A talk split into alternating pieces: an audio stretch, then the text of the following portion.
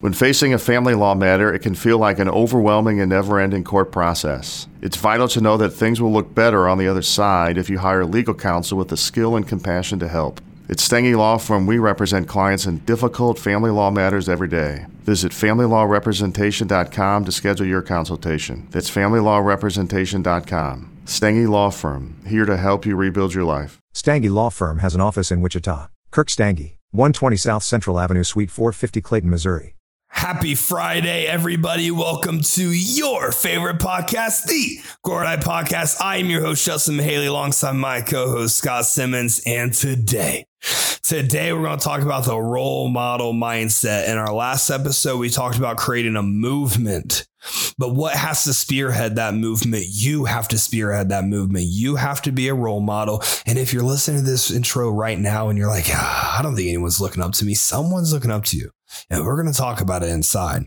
Then we have a sweet Q and A at the end. We chose five of your guys' questions from Instagram to answer. So episode thirty-one brought to you by Revive Supplements. Use code Mahaley twenty at checkout. I'll see you inside.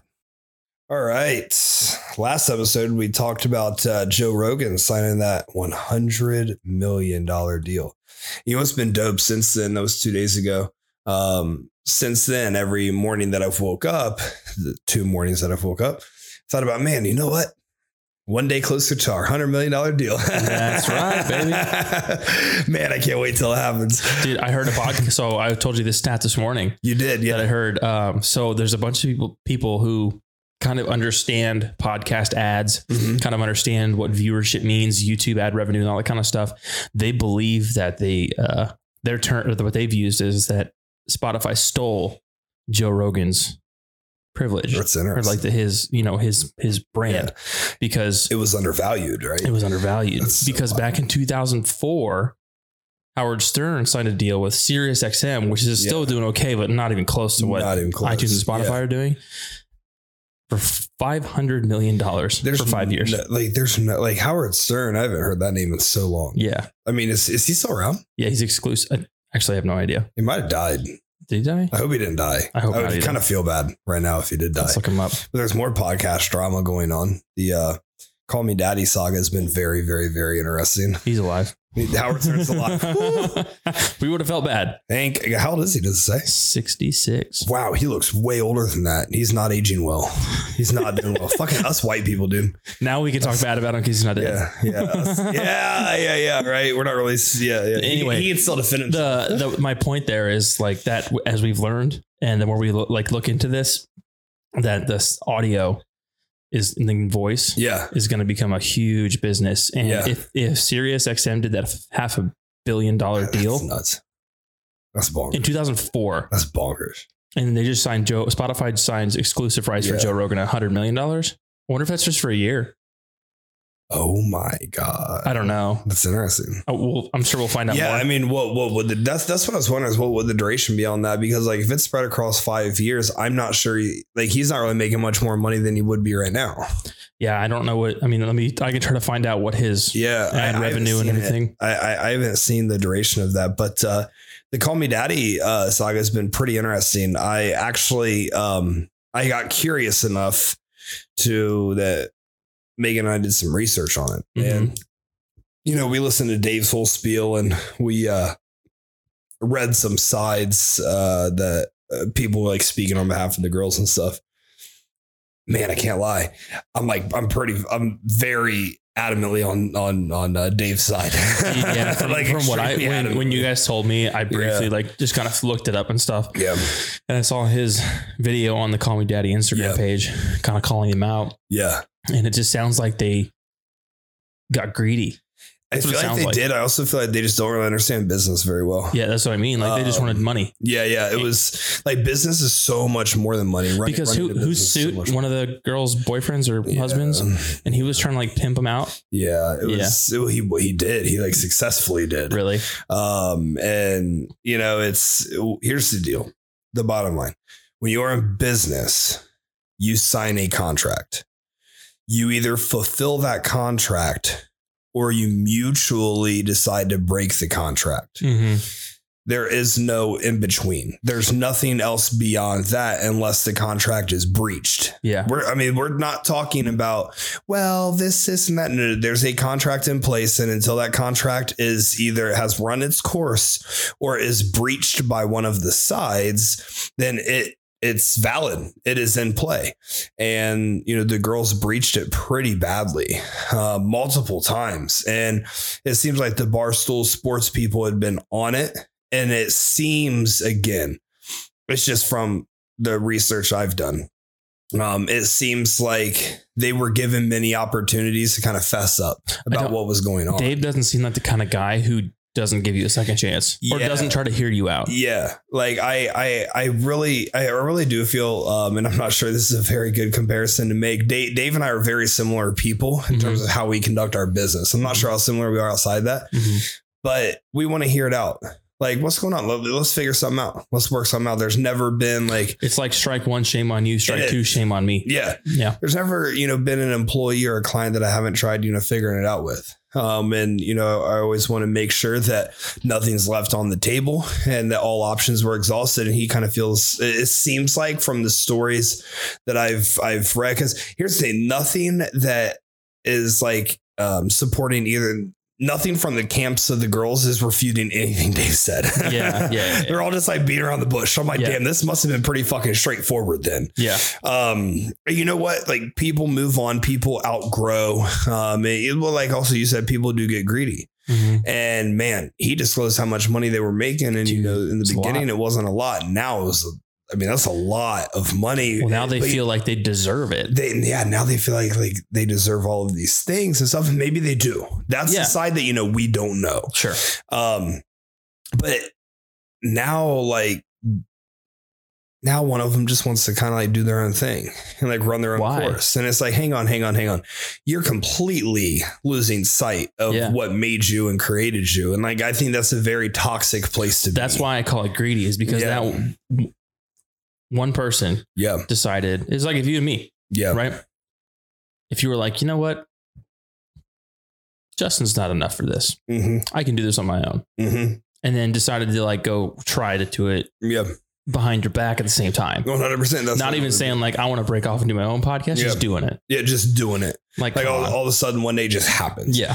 Yeah. You know, I, I think that's, I think that's very tacky. You know, unfortunately I've been a byproduct of that, um, in business with people, uh, who I had on my staff, and, you know, they, they thought they, they thought that they could do it without, mm-hmm. you know, Team Haley. And, you know, it's been interesting to watch, um, because, you know, those people aren't even in fitness anymore. Like, well, they didn't they're even, not even coaching anymore. Did they even want to have the conversation, or did they just go try to do it? No, no. Of yeah, course. See? There, was, there was no conversation. Yeah. Yeah. Shit was like going on behind my back and stuff. And, you know, it all comes out in the light. Um, but that if you are in business with somebody, you better make sure those intentions are really fucking good, especially if that person made you. Yeah. If that person fucking created you, like brought them on the scene, like you better fucking make sure that the intentions are always good. And so, you know, from Dave's perspective, it seemed like, man, I don't know. It kind of seemed like he was giving him a fair chance. Mm-hmm. And from the girl's perspective, it seems a little bit greedy. Yeah, um, it really does. Now, you know, we're going to see more things unfold, but man, they were making a lot of money on that podcast. I know, they were dude. getting a whole lot. Yeah, of was was all the drama and all this worth was losing it? Worth it because because now they're going to try to. Uh, from what I understand, someone's he Dave is expecting someone to try to sue. Yeah. Yeah. Well, Barstool Sports has not, but now like they can just come back and like sue, they they can sue for a very plausible. I was going to say at the beginning of the video, he said they were starting. To, they were talking about how they own Call Me Daddy. He goes, no, no, no, no, no. yeah. I own yeah. Call Me Daddy. Yeah, one hundred percent. Like, again, but it, it, it, I feel like it really just comes down to business acumen. I don't think they understand. I don't think they understand what this is. Yeah. Like this isn't just a contract that you sign this paper. Like this yeah. is. Like, this is a big deal. Like, this locks you the fuck in. It's a legally binding people. document. Yeah, it's a legally binding document. So, you know, I, I think that's interesting. It's always interesting to me to see what greed does to people, mm-hmm. um, and what a little bit of fame does to people. Uh, you know, unfortunately, I've seen it firsthand. I've seen people get a little bit of fame, get those pockets lined a little bit. And all of a sudden, it's like, dude, whoever the fuck you were, I loved. And whoever yeah. the fuck you are now is awful to be around. Yeah. Like God fucking awful to be around. Um, you know, it happens. And, uh, you know, oftentimes with, um, and a lot of my experiences has been like with a social media following, like girls get these Instagram followings that are just you know, ginormous, and they just completely lose touch of reality. Then they become a business coach. Yeah. Yeah. Then they just all of a sudden they're a fucking business coach when I built your whole fucking business for you. But anyways, I digress. Yeah. Let's see. I came up with the name. I came up oh, with man. the colors. Oh, I came up shit. with the offering. I came up with the hashtag. The next one I was going to say would give it away. I came up with the whole bitch. If you know, you know. And now you're coaching business. Man. Oh, boy. But this leads in perfectly to what I wanted to talk about today, which is a role model mindset. I want to talk about you being the example and leading the example, because what you guys don't understand, you can be listening to this and you have fifty followers on Instagram. It's not about that number. It's about someone is watching you, yeah, and someone is being impacted by you. Whether or not you understand that directly or indirectly, you are impacting someone, and people have their eyes and they're following your lead. You might not even be in a leadership position, and this might come as an absolute shock to you, but this is something that you just need to step into and embrace. People are constantly looking up to to uh, to people, to other people, to set the example, to set the tone. I'm going to follow them. Where they go, I'm going to go. So I want to talk about the role model mindset. And I think right now this is really, really, really important, because what is the role model mindset? Well, it's simply that everything that I do throughout the day, I understand that all of you guys are going to see it. All of you guys are going to have a thought about it. My staff, my coaches, and my clients are going to see it, and they're all going to have a thought about it.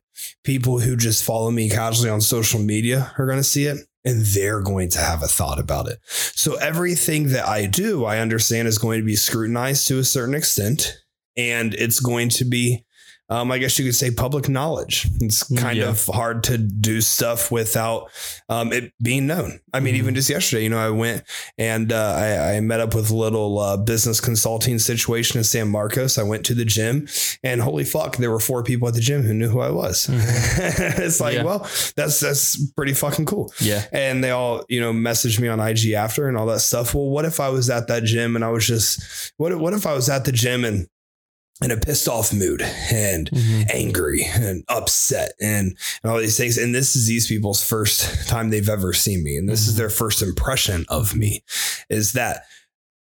So we have to understand that there's a duty. I understand there's a duty I owe to all of you guys to act a certain way and be a certain way.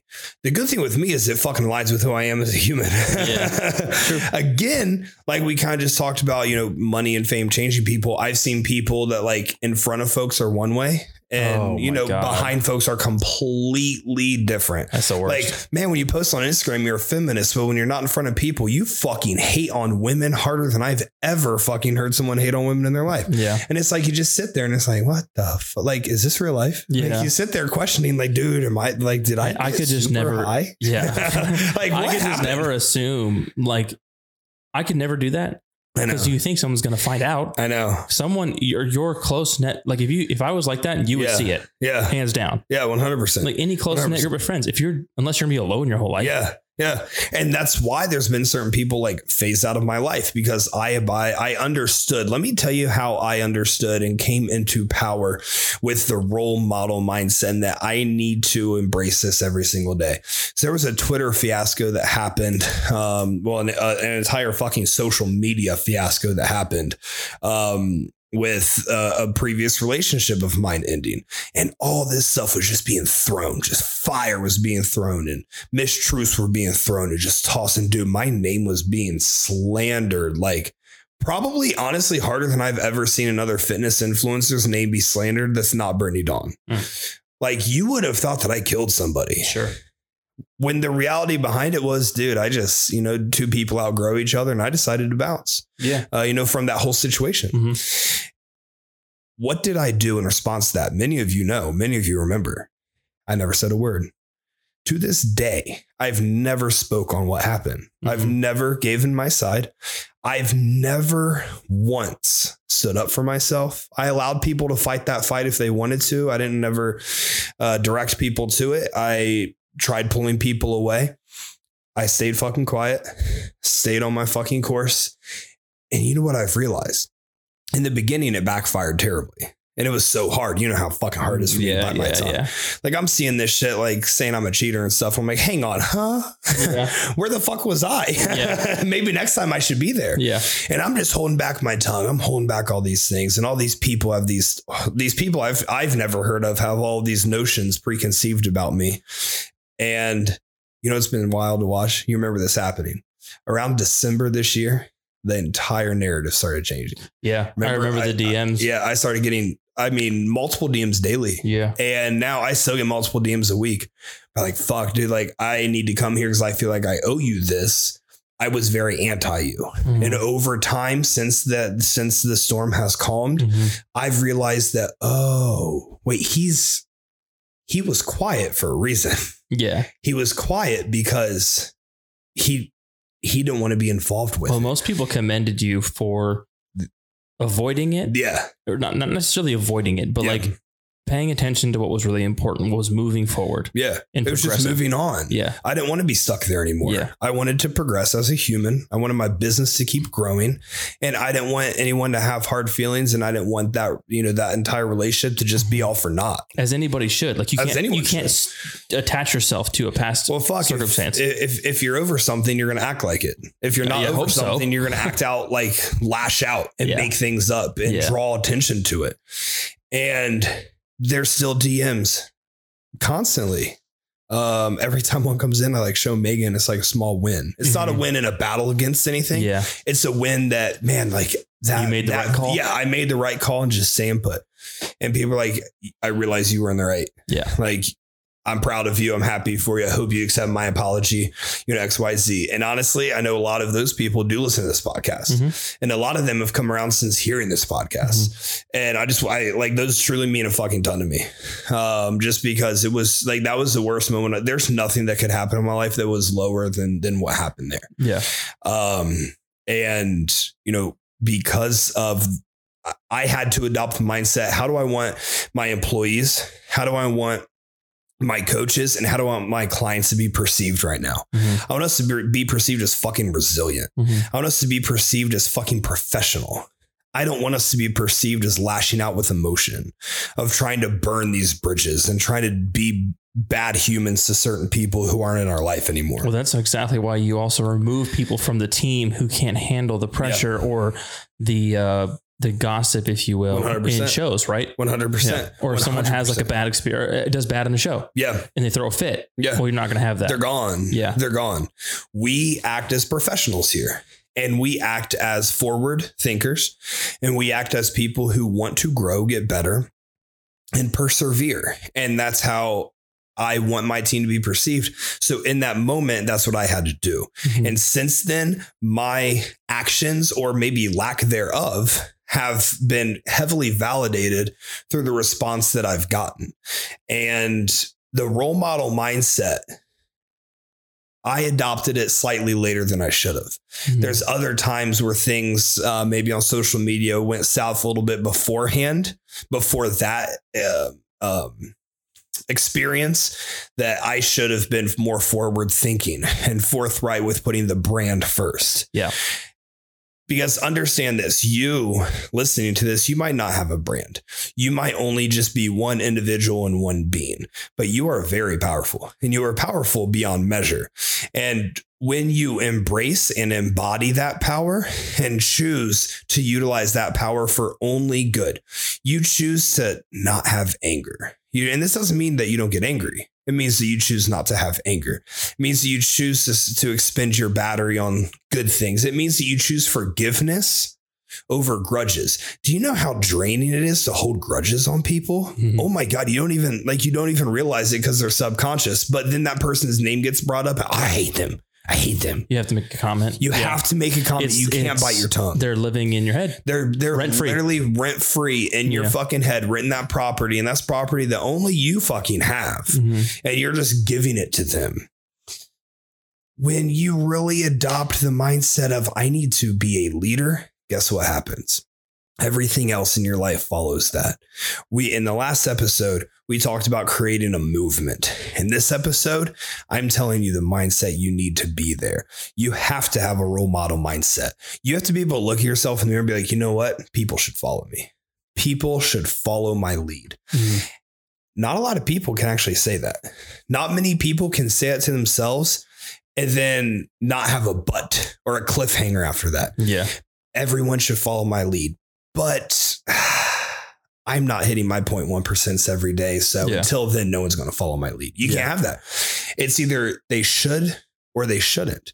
I know when Scott looks in the mirror, that's why we get fucking along so well. When Scott looks in the mirror, he can say that. Mm-hmm. Not a lot of people can say that. Mm-hmm. You know, you, David, Tony, Steven, we can all look in the mirror and be like, yeah, people should definitely follow my lead. All my coaches, yeah. like it's dope as fuck to have that. It's dope yeah. as fuck to be surrounded by that. But can you look in the mirror and say that you're someone that you would follow your own lead? Because if you wouldn't even follow your own, no one else is. If you're listening to this and you have kids, do you want your kids to be like you? Mm, great example. Yeah. Do you want your kids to be like you? What you're doing right now in life, is that acceptable for, for your kids? Mm-hmm. Is that what you want for your kids' future? If not, change it. Yeah. You are who they're looking up to. You are who they're modeling themselves after. Your habits become their way of life. If you're unhealthy, they're going to be unhealthy. Mm-hmm. If you allow toxic, they're going to allow toxic. So every decision that you make right now, and I know you can be listening, it's like, Justin, you don't have kids. Like, you don't understand. You're right. I don't fucking have kids. Mm-hmm. You know what? If I did, I'd be crushing it. I do know that. And if I did have kids, I know that I'd be leading by an example. I mean, fuck, I can't lie. And I know, I know it's not the same at all, but fuck, like every time I look at Peyton, I'm I'm like, man, I just really hope he looks up to me. I really hope I'm making him proud. I would say, I would say, you know, um, employees are kind of yeah. like a family yeah, aspect. Yeah, it, it's not it, like, a, it it's not like a, a blood kid, but yeah. it's definitely like a family. No. Yeah. Yeah. You're right. And I guess when you, you know, when you do put it like that, the, the, there's people who rely on me and there's people who kind of rely on, um, like, I, like you guys kind of all rely on me being on. Mm-hmm. I, I I have to be on. That's another reason I didn't allow, you know, these wild situations to drain me. Because I if that, I get drained, you guys all get drained. I think that's an that's a huge aspect of being a business owner, mm-hmm. or even a personality, if you will, that people don't think about very often. Is having to always be on. Like think about like a presidency, mm-hmm. or the C E O of a large corp, five, Fortune five hundred corporation. Yep. People have to speak. Give all of their um, uh, earnings reports and all that kind of yeah. shit, like the stuff you but don't want to do, show up. But they have to do you it. Have to show up, and if they don't, who? No one's going to follow them. You know what I equate it to? I equate it to a power plant. What is a power plant? What do they do? They take things that don't contain energy, yeah, and they turn it into energy. Mm-hmm. They're creating the energy in real time. Mm-hmm. When you go into a power plant, there's no energy there. When it leaves the power plant, it is refined energy. Mm-hmm. And we can utilize that. A leader has to be a power plant. You have to be able to fill your own cup. You have to be able to, to energize yourself, to fill your battery, to be able to push forward. And everyone can. I, I truly do believe that everyone does have this component. Again, I talked about in the previous podcast, you were born with every tool you need to be successful. Every single one of them you were born with, you just haven't developed them yet, or you just keep them like cast away in a fucking closet in your mind because you're terrified to go in that room and see how great you really could be. It's just like being a power plant. You have to show up. Tonight we have our staff call. Oh yeah. Around uh what time's that? Thanks eight, for the reminder. eight p.m. Yeah, yeah. Right. eight, I'm at eight by the time eight p.m. rolls around, I have had a very long day. Dude, shit. Some of our very podcasts long. end at nine thirty. Yeah. I mean Yeah, some of our podcasts end very yeah. late. Like we and and you have to turn it on. You have to flip the switch. You have to create energy, pull energy out of somewhere and be able to show up for these people. You have to be able to lead by example. If I hop on the staff call, I think, all right, guys, you know, you know, actually everything's good enough. I'm just tired right now. So I don't really feel like doing this. Just keep being good enough. Guess yeah. what happens? Now, no one has a fire lit under well, their ass. It's a trickle down effect. It's a trickle down effect. Well, Justin said we're doing good enough, so I don't really need to push harder. Yeah. Uh, no, that's not how it's going to be. I guarantee we're going to hop on this call. I actually got some things to talk about tonight with some people. We're going to hop on this call and everyone's going to fucking leave this with a goddamn fire lit under their ass. Yeah. Because we need to operate with urgency. So if you're not operating with a sense of emergency.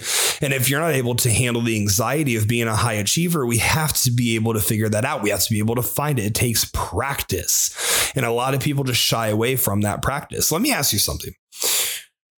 We've been in, you know, this, well, the goat state of Texas is out of quarantine now. Mm. If you don't live in Texas or Florida, honestly, I feel terrible for you. Are you proud of your quarantine actions? Are you proud of the way that you have handled and conducted yourself? Are you proud of the progress that you've made during the quarantine? What are the biggest items of progress that you have made during your quarantine? Let us know. You guys let us know what you do before eleven a.m. You told us three nice things you like about yourself. Tell us about what you're proud of that you did this quarantine. Mm-hmm. What if you're not proud of how you responded to the quarantine? Are you someone that when all this popped off, you were frantically freaking the fuck out? Oh my God, what are we going to do? What are we going to do? What are we going to do? When everything was always going to be okay. You know what? I would love to see, ask the people. Yeah. If you have the courage, tell us what you're not proud of. Tell us what you're not proud of. Tell us what you want to fix. Call yourself out. Yeah. Call yourself out. I love that. Put, put yourself out in yeah. front of everybody. Yeah. Put I'm a target on your big back. Proponent of that. Yeah. Call your fucking, call yourself out on this shit because it's tough. It's tough to look inside.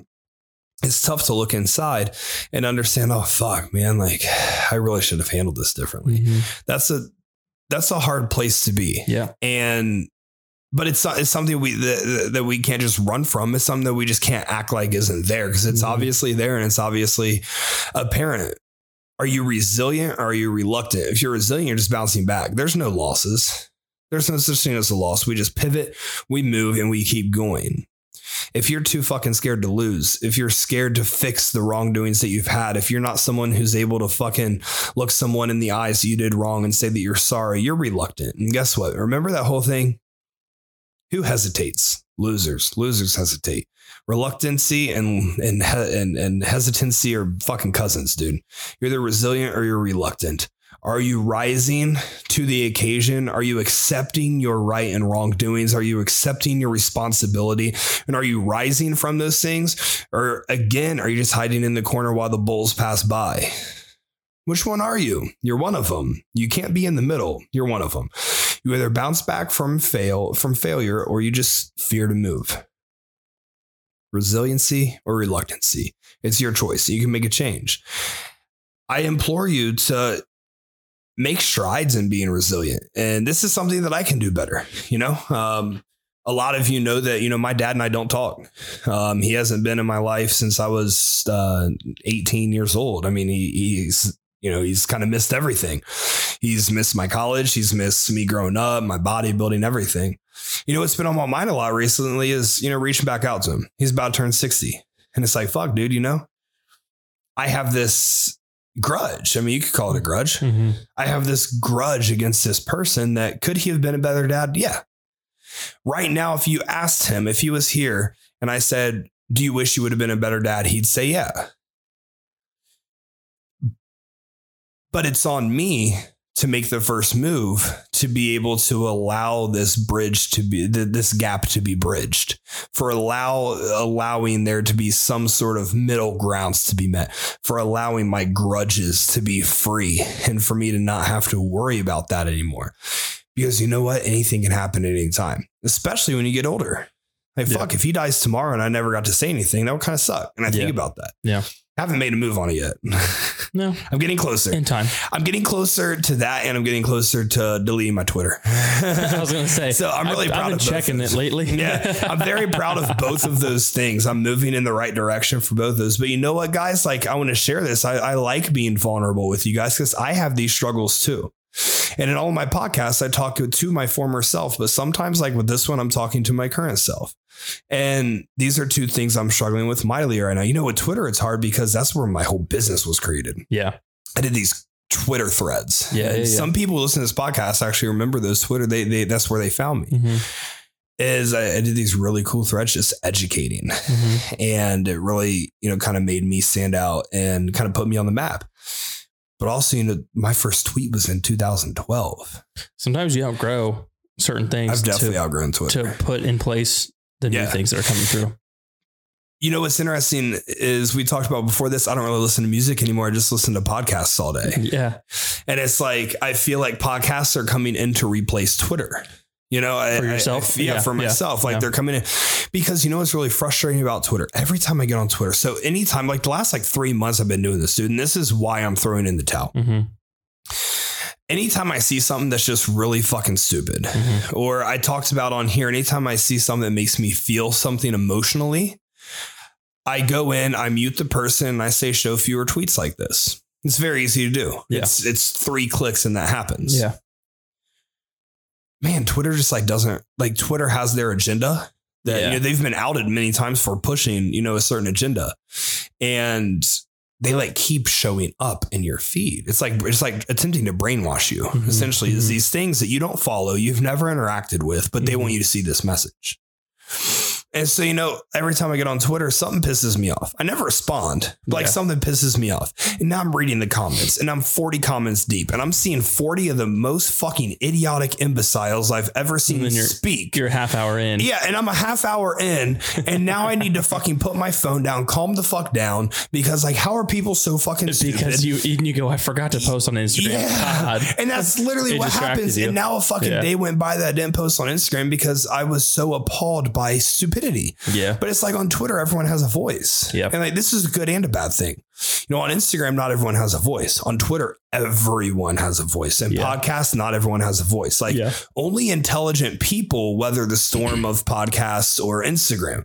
And I'm tired of seeing fucking stupidity. Like mm-hmm. it really is that simple. Mm-hmm. And it's not even about just one thing. It's not even like about like politics or religion or like anything like that. It's just stupidity. Just I just overall fucking stupid.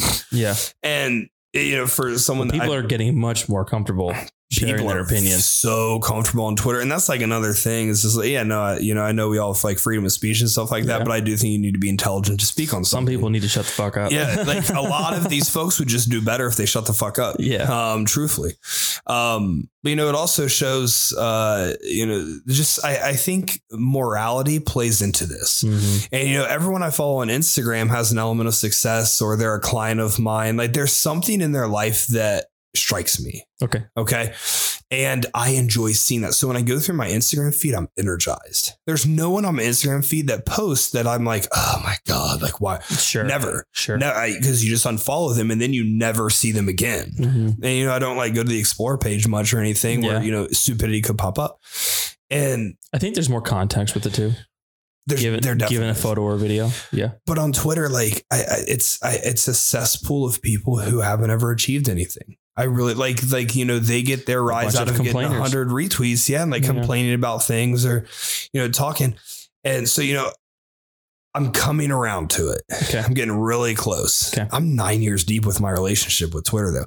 I'm a whole brand that's been built from Twitter. Yeah. So me leaving is definitely a big deal. And a lot of people listen to this, like, I don't get what's so hard. This I do when you're some of my best friends, Hannah. Yeah. Hannah and I met on Twitter. Yeah, but I mean, it's not like you guys aren't going to be friends if you delete your No, no, no, I know. It's like there's that sentimental value, though. Uh, it's that sentimental value of get man, over it. Like some of my best friends. It's really not that easy, though. Like some of my best friends. And I just I guess I'm a person who has less emotional attachment to things. Yeah, I I, I but do you understand where my emotional yes. attachment comes from? Yes. It's like, man, without Twitter, Team Haley, like it. Team yeah. Haley never. Like grew into this. Yeah. Like all my first online clients were on Twitter. But I see, but see now, I, cool. but I see t- it is really cool. Yeah. I, I would never have assumed you were the business off of Twitter. Yeah. But now all I see is Instagram. Yep.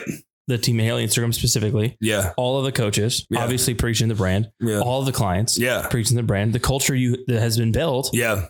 And now Twitter doesn't need to be around anymore. It, it was funny. I just realized this ever since you've been in my life, which is about a year. Twitter's not been a prominent. Like I've had this this emotion, this relationship with Twitter is very toxic. Interesting. Yeah. And so I'm sharing this with you guys because I tell you guys, dude, I drain am a the toxic light. Energy. Look at drain that. The fucking, yeah, yeah, yeah, yeah. But get rid of the toxic, replace it with yes. good things. Like I'm talking to myself too, and I'm working on it. So I'm gonna keep you guys posted on this. But one day y'all gonna see my Twitter account's gone. That's all right. Or I just log out. I don't know. Or like that, give it time. Yeah, leave it on. Time. Yeah. Yeah. Revisit it in ten years. Um, but that's this is me trying to exude that vulnerability. To be a leader, you have to be able to be vulnerable. I'm extremely vulnerable with my staff. I'm pretty very vulnerable with my clients, but I feel like I owe it to you guys that, hey, look, I struggle too. I have these issues too. And so we're all in this together. So let's hold each other accountable. Let's hold each other to be great. And let's hold each other to, you know, you guys help me and Scott out a ton, dude. We love these mm-hmm. things. Mm-hmm. Oh my God. We tell you guys that all the time. Yeah. But embrace that for yourself. Whatever it is you're fighting, I know that you're going to figure it out and you're going to do what's right for you, but you have to be able to stay in the mindset of moving in that direction. If you're here telling yourself constantly, or you, sp- oh my God, it's pissing me off so bad when people speak about this. See, I'm not a person that has negative thoughts. Mm-hmm. Um, and I definitely don't like have negative words. Mm-hmm. Um, If you're someone who th- who who speaks negatively out loud, um, man, you're really setting yourself up for failure. Yeah. If you're speaking it out loud, there's a whole other cascade of events going on internally. What's the same concept of saying like, I'm fat? Yeah, you are, exactly. You're identifying as exactly. fat. And so now you just weather yourself to accept, all right, I'm going to be fat then. And, and it's you like you speak it out of yeah. self-hatred. Yeah. But you, you're speaking it into existence too. Every word you say, you're speaking into existence. You're telling yourself that. You're telling yourself always. That. So if you want to be an I F B B Pro competitor, hey, like don't don't talk about it if. Talk about when. You're talking to yeah. someone at the gym. Well, you know, when when I, you know, when I get my pro card, yeah. um, you know, this is what's going to happen. Yeah, my mom always taught me to never say if, always say yeah. when. Always say when, like put yeah. a fucking timeline on it. Like yeah. at some point it's going to happen. So speak it into existence. The big issue that we talked about in the last podcast is you're just not believing in your own mission enough. You, you might believe it when you lay down, a, you know, uh, for, for, for bed every night, but you're not believing it in your day to day. You're not believing enough to be able to talk to people about it. And part of being a role model is fucking exactly that. It's the belief component. It's bringing energy. It's being proud of the way you respond to everything, and watch what happens when you nail these things. Watch what happens to everyone around you. People start gravitating towards you. You're like a fucking lamp in the middle of the darkness in a fuck, fucking wide open field with a bunch of bugs coming towards you. That's kind of who you become as a person. Yeah. And that's a really powerful place to be, because now you're believing in yourself, because you're believing what you're telling people, and the way you're living is you've embraced being a role model, and now you are a role model. Now people are looking up to you. You want to be a difference, and you set the difference. You set that precedent. If there's something you don't like, change it, step up and change it. You can start a movement on your own by doing that. Understand this. Healthy people always win. If you take a healthy person and an unhealthy person, you put them in battle, guess who's going to win? Healthy people are harder to kill. People who are mentally healthy are even fucking harder to kill, because they won't give up. They'll keep going. So where's your relationship at with your mental health? And we need to assess that, especially right now. This is a tough time, dude. It's a tough time. You know, I've had struggles during this quarantine for sure. You know, I've had four people that, that I knew, and some of them I was friends with, commit suicide during this quarantine. If the gym was open, they would still be here. If the gym was never shut down, they'd still be here. You know, at the beginning of this quarantine, I was really annoyed when people were like, gyms are essential businesses. I was like, mm-hmm. no, they're literally fucking not. Mm-hmm. Because you can go outside Man. and exercise. Yeah. Right. That was the thought. That was the thought. Yeah. Man, that changed. Yeah. I mean, four people and everyone, the four people's families, you know, lost their loved ones way too soon. Yeah. You know, I'm not making this, I'm not going to make this into a whole pandemic verse. What, what's right versus what's wrong. But I'm just saying, I had six clients who had the coronavirus, and all six were perfectly fine. They yeah. all recovered. They're all perfectly fine. Yeah. And that's frustrating to me. Yeah. We can never say like truly. You if can never was say case, what was going to happen. Yeah. But well, with all four of these people, I can say pretty adamantly, if the gym was here, they'd still be here. Sure. And they're all under thirty. In the state of Texas, we don't have a single death under thirty for a coronavirus. Is that true? We got, yeah. Hmm. We got a whole bunch of small businesses that have closed. We got a whole true. bunch of people. I mean, Megan and I were talking about on the way home from the gym. Mm-hmm. How many people might, look that up real quick. I don't want to misspeak. It's either Austin or Texas. I think it's Texas, though. I know it's for sure Austin. I'll check. But um, looking at the suicide rates from this shit, they're the people who lost their entire lives from this shit. To me, it's frustrating. But what can you do about it? You can be healthy. You can be mentally healthy. You can work on that every single day. You can be physically healthy. It's physically healthy people are way fucking harder to kill. If you're harder to kill, you're going to be here longer to be able to impact. Healthy people feel better about themselves. Healthy people operate better. Healthy people are commonly smarter. Data's saying all this. It's not just me. So do your part. Are you doing your part to be healthy? Are you doing your part to be strong physically and mentally? okay to feel weak. It's so, you know, that's, it's, it's okay. You don't have to neglect that. You can allow that to come to the forefront, but are you doing your part in talking to somebody about it? You are a role model. How would you want people that you care about to be acting in this current situation? Are you living up to that standard that you have set? You have to understand, discouragement and failure don't exist. Quitting exists, or pivoting exists. Life isn't always just going to fall in your lap the exact same way it should be. I was talking to a, a, another bodybuilding coach, a friend of mine, earlier today. Um, he's very frustrated that his business hasn't gained the momentum he feels it should have. He's extremely upset that, you know, he feels like maybe he deserves things more than some people who have them. But the difference between them and him is he quit. Something didn't work and he quit. What they did is they pivoted. Look what Team Haley did. You want to look at some role models? What Team Haley do in this quarantine? We created an offering that allowed everyone to continue to work out with resistance bands and have real training. We bought a gym. We continue posting on social media to try to help people every single day. It makes me really proud to say that Team Haley is who I look up to. It's the whole team. It's the whole brand and what this has become. Discouragement and failure don't exist. Quitting exists, or pivoting exists. Always have a pivot, because there's always a pivot. Oh, this didn't work out. Well, now I can go do this. It's not a plan B. Plan B is vastly different than a pivot.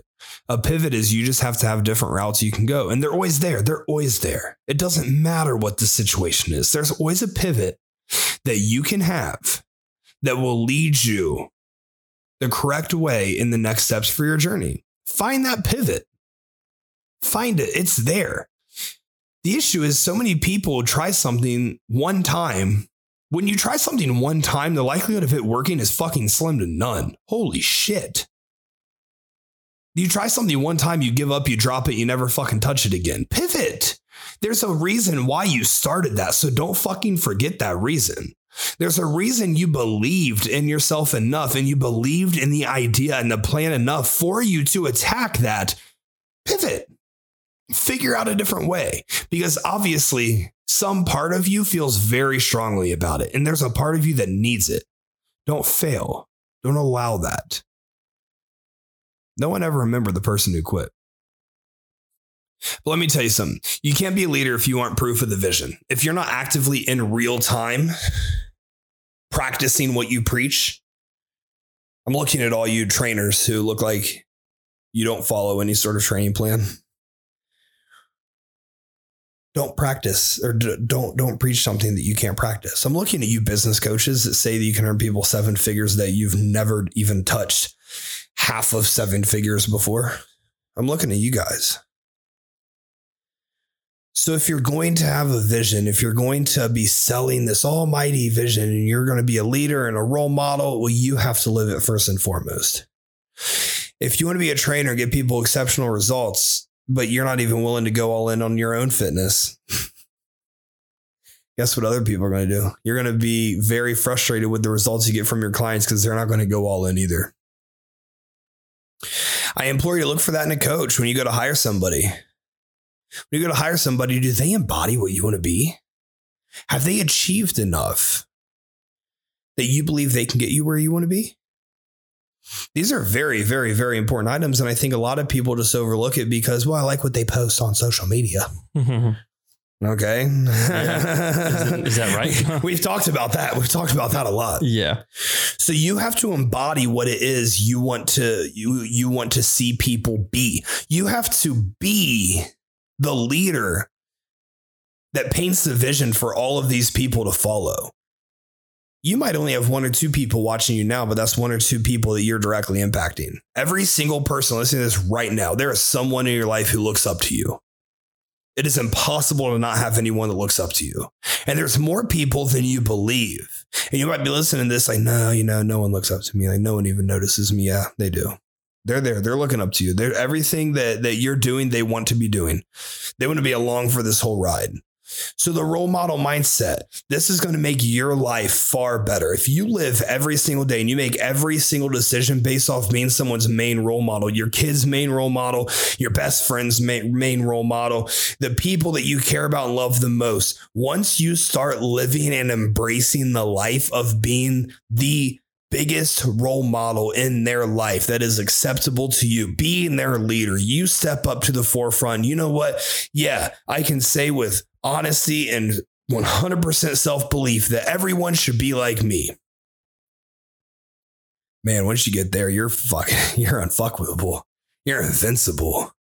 You're on top of the game at that point, and your entire life's going to change. Your career opportunities are going to change. Your relationships are going to change. Your belief in yourself, your confidence, the way you carry yourself, how well you sleep at night, your fitness and results, everything's going to change because you embrace being a role model. So think about that. Let this stick with you. And as you move forward, everything you do, you can honestly look at yourself in the mirror and say, yep, I don't want my kids doing that, or I'd want my best friends doing that, or I want my employees doing that. This is how I want them to be.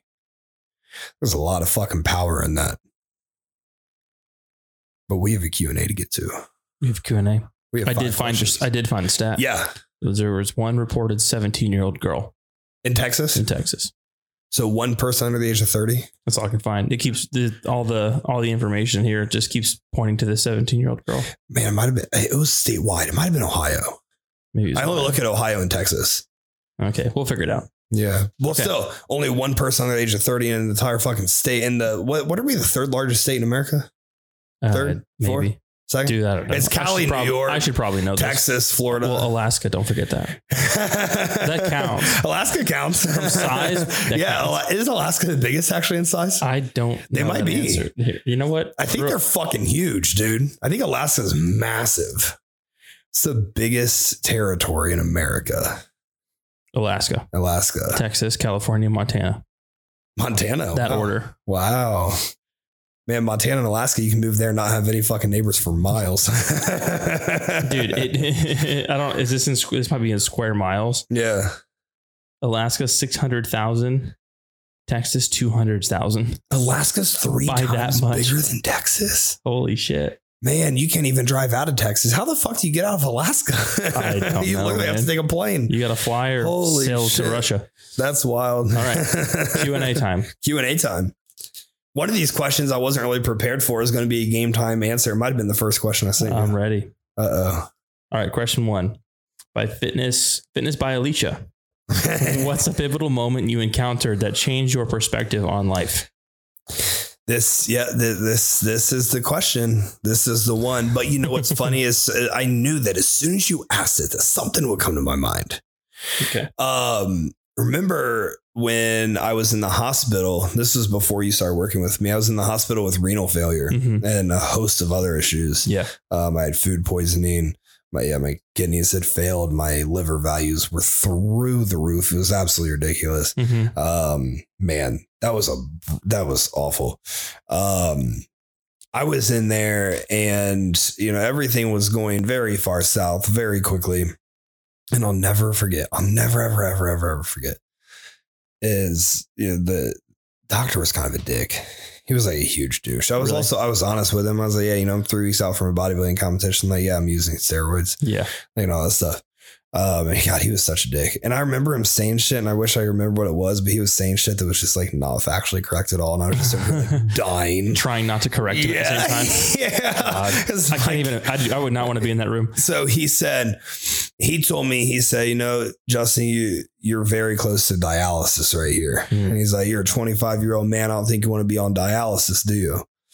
And I was like, that sounds pretty fucking terrible, man. Yeah, that sounds awful. And you know what's wild is um, this this was another moment. People still bring it up whenever someone gets really angry with me on Instagram. They're like, why would you hire a coach that almost died?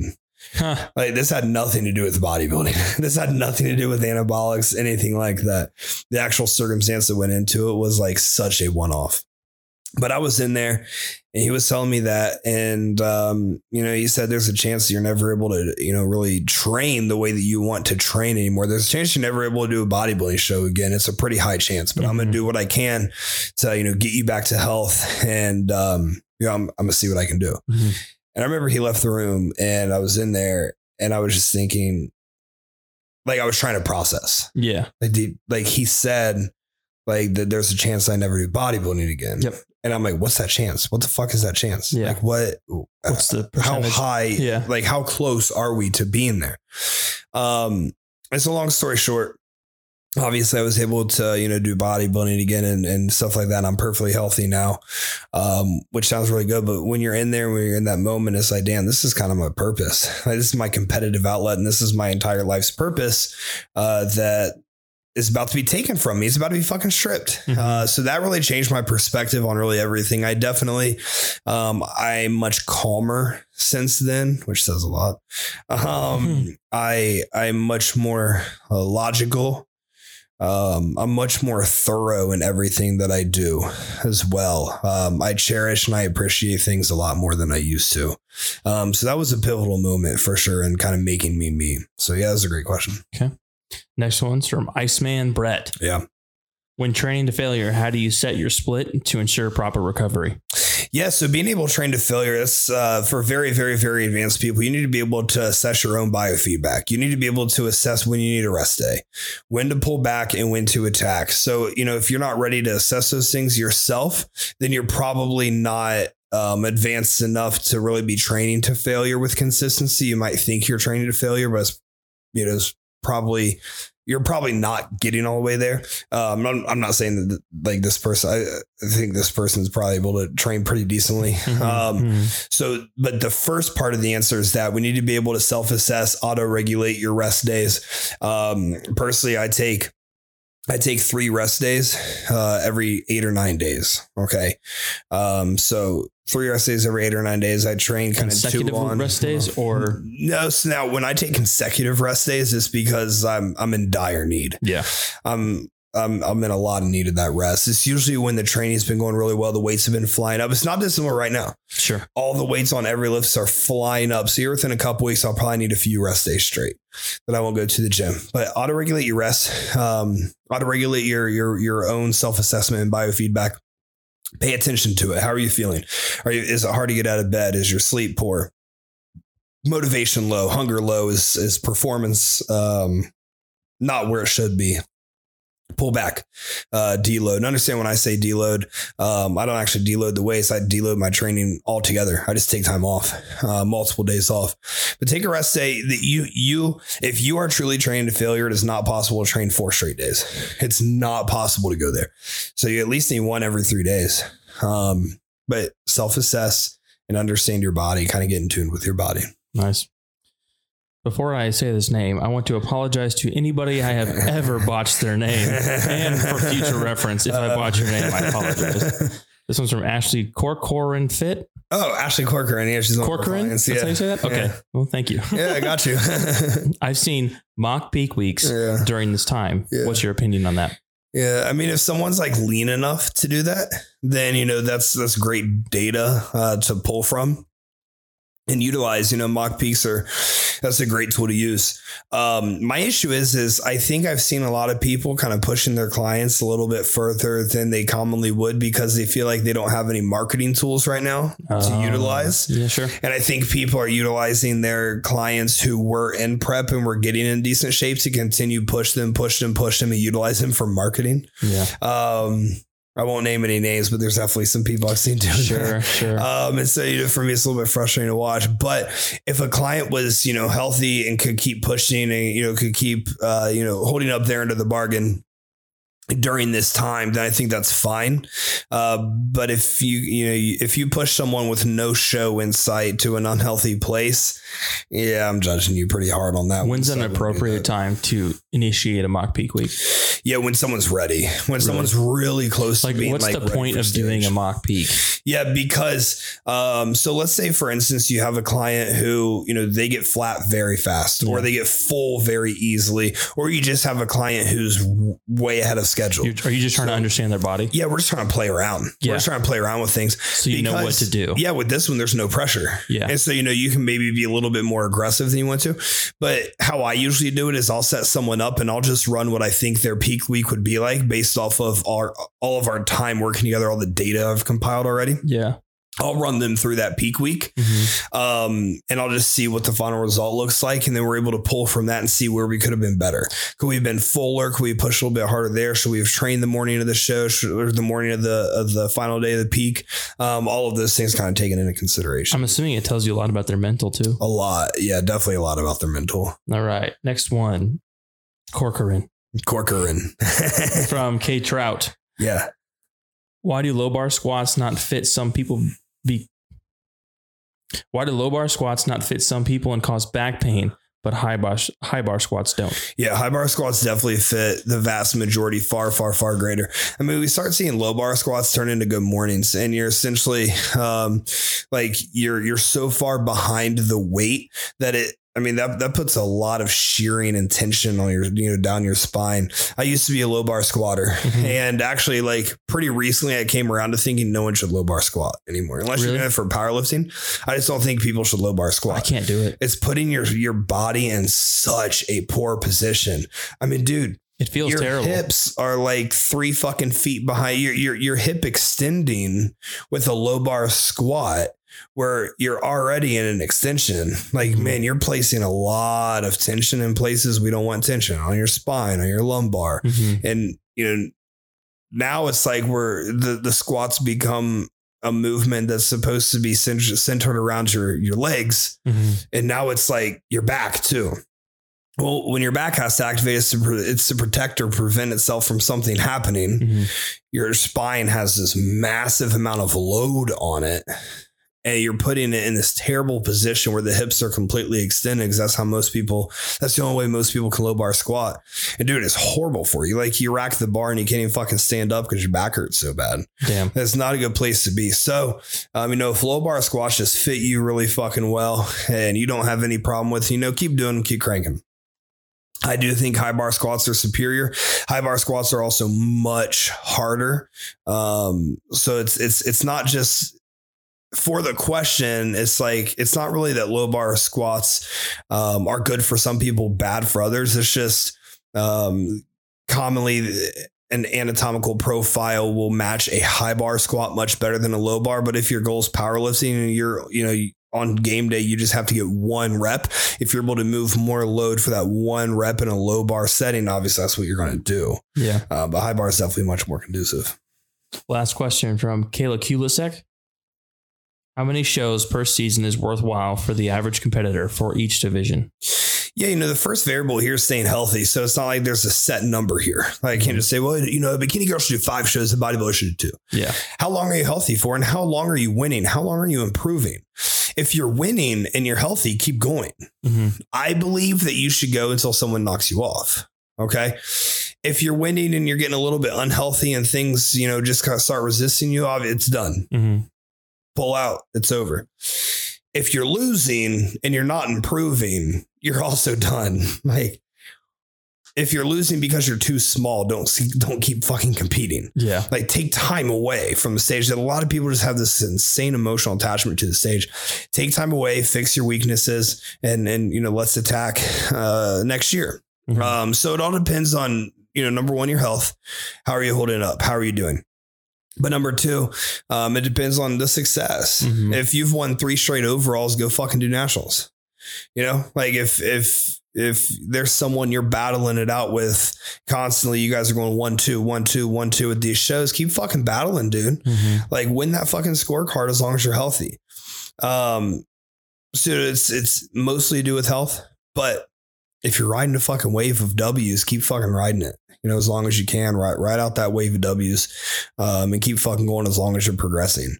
But I see a lot of people stay in show uh, like in competition season when like you're getting fifth place and seventh place and fourth place. Mm-hmm. Like, like you're not improving here. Yeah. It's not one, two battle. It's yeah. It's like yeah. you like should probably we're, reassess. We're far out. Yeah. Yeah. We, what, we have a lot of work to do. Based on your experience, would you say, now this might go against what you just said a little bit, is there a kind of an average of com- of shows you should compete yeah, in, or like I a generalized person could compete in? With most of my clients, I talk about, let's plan on two shows. Got it. There's this show and there's another show close by. Um, but, you know, there's enough time in between to make huge improvements. Like Olympia competitors yeah. are only doing the Olympia. Um, yes or no? Olympia winners are only doing the Olympia, Got but it. everyone else is competing kind of all year. Got it. Uh, it's also their job. Yeah. Um, you know, sure. a lot of them, a lot of them kind of, you know, make their living that way. Mm-hmm. Um, It's not like you can make this huge living competing unless you, honestly, even if you're just winning the Olympia, you're not making a massive living. Yeah. Um. So it's, it, you know, it, at that stage, it's a little bit different um, because you're competing all year to qualify for that Olympia. Yeah. Like you have to qualify on points and you compile points through competing, through placing, through winning, all that stuff. Um, and, and so, you know, it's like, that's the end of the year celebration. Also, you know, those people have been doing it so long that everything's kind of auto-regulated mm. as well. And, you know, it's it's not that they're not suffering because everyone suffers to an extent to get on stage, but like they're, you know, they're yeah, they're mentally prepared and equipped to be able to just kind of keep pushing. Yeah. You know, it's almost like it turned into robots. So from an average perspective, you say about two. Yeah, I would say for most of my clients, I plan on two. I don't want to get you in fucking shape and we only do one. Yeah. Okay. Like, like let's, let's get in shape. Let's do a couple, let's win a couple shows and then let's assess it. At that point, after you win a couple shows, you're either ready for a pro qualifier or you're not ready for a pro qualifier. If you're ready for a pro qualifier, we go to the pro qualifier. If you're not ready for it, then we back off. We got some dubs, enter improvement season next year. Maybe we'll be ready. Yeah. Um, that's kind of how I handle it there. Gotcha. So that's it. That's all the questions. That's all the questions. Yeah. Episode thirty-one, one episode closer to a hundred million dollar deal. hundred episodes, hundred million dollars. Let's go, dude. Let's make it happen. That honestly, that's a if great that per happened, episode rate. Wow. Yeah, yeah. That'd be crazy. That, yeah. I mean, fuck, we got a lot of time. We got sixty-nine episodes. So yeah, six times a great number. That's too. Rest of the year. That's an elite number. Yeah. So, all right, guys, episode thirty-one. Thank you guys so much. We will see y'all again Monday.